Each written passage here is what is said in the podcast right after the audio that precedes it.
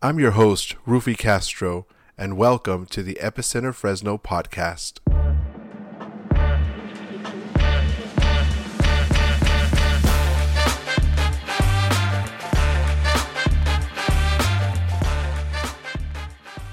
Praise the Lord and welcome back, my friends. The message, not by might nor by power, was originally preached on April 2nd, 2023. This happened to be Palm Sunday. As always, if you haven't listened to the complete message, I encourage you to do so. You can do that by going to our Facebook page, our Instagram page, or our YouTube channel. You could also go to our website, www.epicenterfresno.com, and there you will have access to our social media outlets. I do recommend you listen to the preaching before listening to the podcast. That way, you'll get the very most out of this podcast. With that being said, let's get started. We came out of two different scriptures. We came out of Zechariah chapter 4, verses 5 through 10, and we also came out of Matthew chapter 21, verses 1 through 10. We dealt with the issues that Zerubbabel was having in the book of Zechariah. Zerubbabel was the governor. They are rebuilding the temple, and Zerubbabel is having an issue.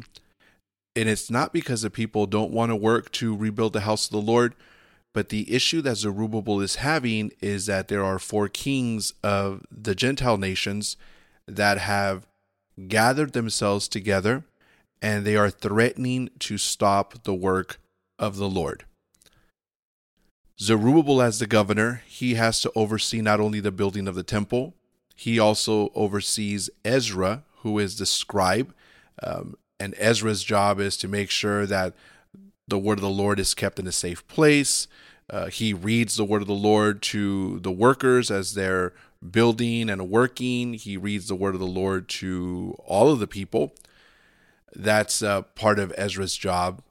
He also has to oversee uh, Nehemiah.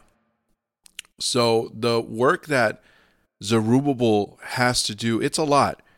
Not only that, but it is Zerubbabel's responsibility to make sure that the walls of Jerusalem, the temple of Jerusalem, is actually being built according to what scripture says. So not only is he mindful of the word of God, but the Bible also lets us know that he has a plummet. Uh, so what that is, it would be the equivalent to a level. If you ever put up, um, you know, like pictures on the wall, or if you've ever did any sort of construction, uh, there's this device. It's it's a level, and uh, you use it to make sure that things are straight. Back then, there were no levels. I guess the level back then would be a plummet, and what that was, it was a string that had a particular kind of stone on the bottom end. So you would hold it and you would place it next to the wall, and the stone, the weight of the stone would create a straight line. It would allow the string to be completely straight, and then you would measure to make sure the wall uh, was straight. So that's also his job. So he's out there with the builders and he's hearing the word of the Lord as Ezra's reading it. Um, and at the same time, as the governor, he's kind of the ruler, um, for lack of a better word, uh, so that we're able to understand. Um, he's the ruler, I guess, right? He's the governor. And uh, so he has to make sure that the people are taken care of. He needs to make sure that if there's an enemy attack, that the people are armed. And this is a very crucial time in the history of Israel. In fact, when you read, you find out that the men were working with one hand and were ready for battle with the other hand. So they all had their swords, they all had their weapons because they knew that at any time uh, they could be attacked. And you may wonder, well, what does this whole message have to do um, with uh, Palm Sunday? And, and this is what I'm saying: you need to you need to go back and listen to uh, to that whole preaching, and, and it'll help you understand. Uh, one of the things that we have to realize is that without the gift that God had given Zerubbabel, there wouldn't have been a temple uh, standing in the time of our Lord and Savior Jesus Christ. there was a job that God had called Zerubbabel for and his contemporaries, and had they decided not to uh, complete that job, had they decided not to move forward in the calling of the Lord, then history could have looked uh, a lot different than the history that we read. So the issues Zerubbabel's having is he's really becoming stressed out because the rumors of war are getting stronger.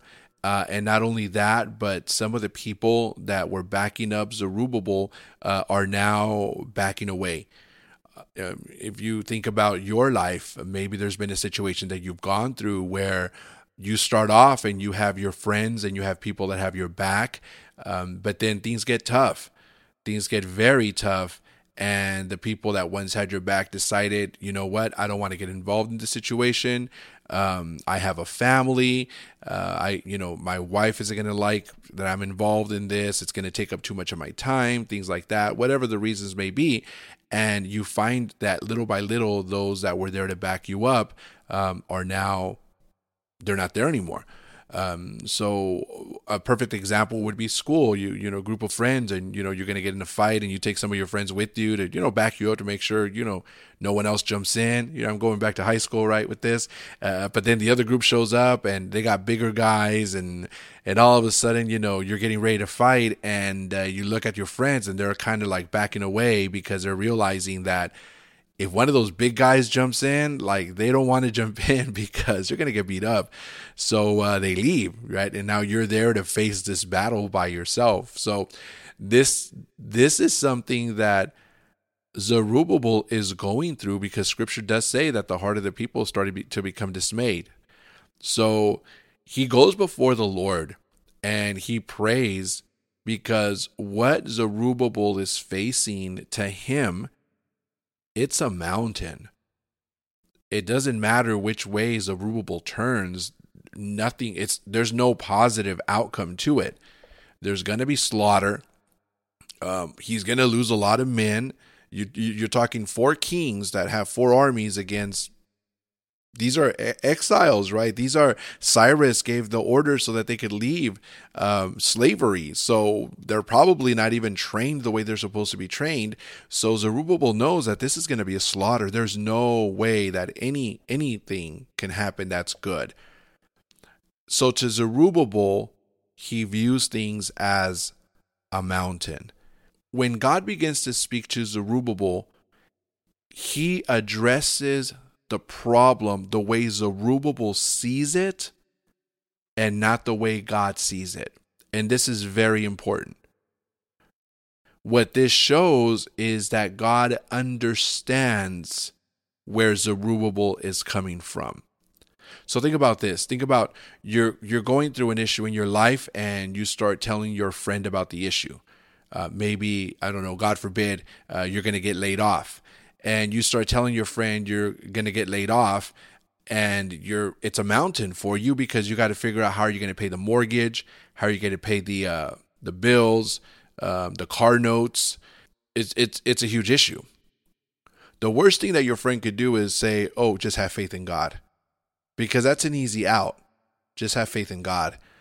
Or even worse than that is well maybe you're in sin and maybe you need to repent and that's why god uh, is allowing you to go through this and and allowing you to be laid off like one of Job's friends right? So that that's like the worst that's like the worst because they're not understanding what you're going through.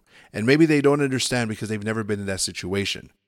But when you talk to an individual who's been in a situation you're going through before the answer is very different because they see the problem the way you see the problem because they've been there before. And the words of encouragement that they can give you. In fact, they'll even cry with you because they remember how they felt when they were going through that same situation you're going through.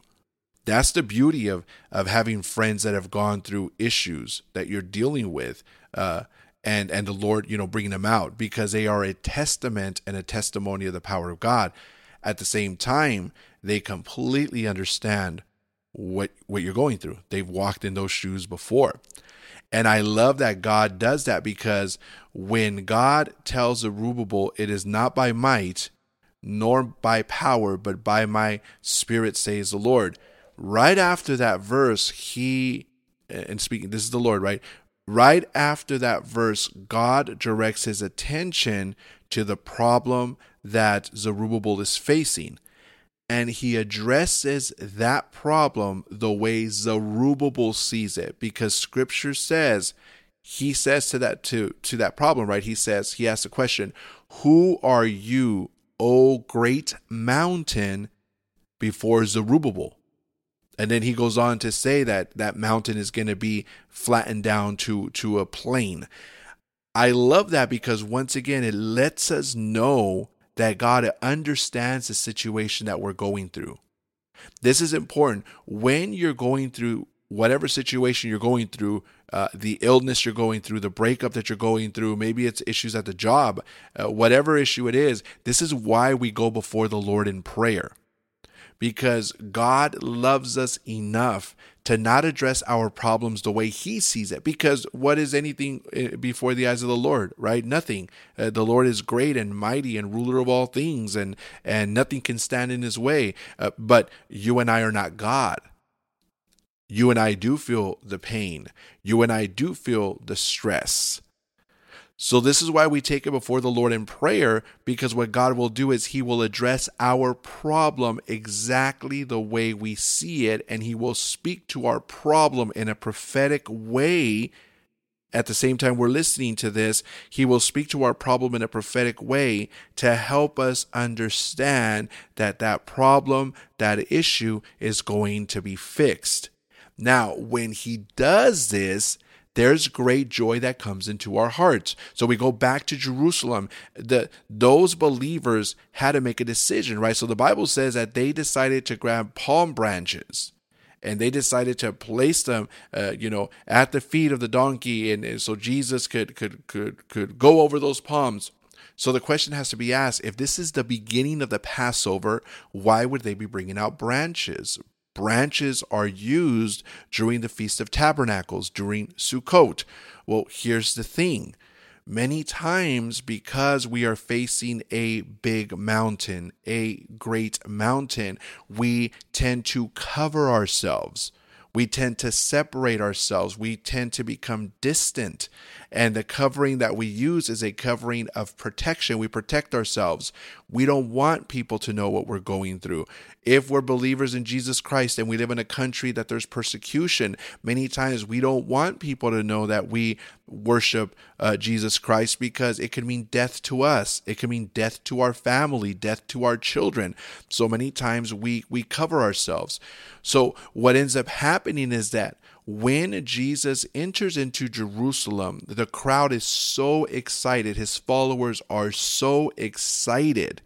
At that moment in time, they truly believed the millennial kingdom had started because Jesus entered into Jerusalem riding on the donkey, Zechariah chapter 14. That what they did, because they were so overwhelmed, they began to praise God. Right. Now, understand this it's going to be the beginning of the Passover right? But they knew that because the creator of heaven and earth is here, I have to give him a Passover praise and more. Because the creator of heaven and earth is here, I have to give him a Pentecost praise and more. Because the creator of heaven and earth is here, I have to give him a feast of trumpets praise and more. Because the creator of heaven and earth is here, I have to give him a feast of tabernacle praise and more. What the feast of tabernacle symbolizes is symbolizes us dwelling in the presence of the Lord. So what did they do? They stripped themselves from their covering, from the thing that protected them from society. They cut down the branches because they were willing and ready to accept that they would be reigning with the Lord. They are in his presence. So I I just want to encourage you this uh, on this day. I don't know the mountain that you're facing. I don't know what you're going through, what you're dealing with, but I do know one thing. If you place that in the hands of the Lord, God will speak to the mountain, not the way he sees it, but He will speak to the mountain the way you see it. He will cause a great thing to happen, and you will fully understand that the victory is yours, not by might nor by power, but by His Spirit, saith God. Don't forget to check out our website at epicenterfresno.com, where you will find links to our Facebook page, our YouTube channel, and our Instagram.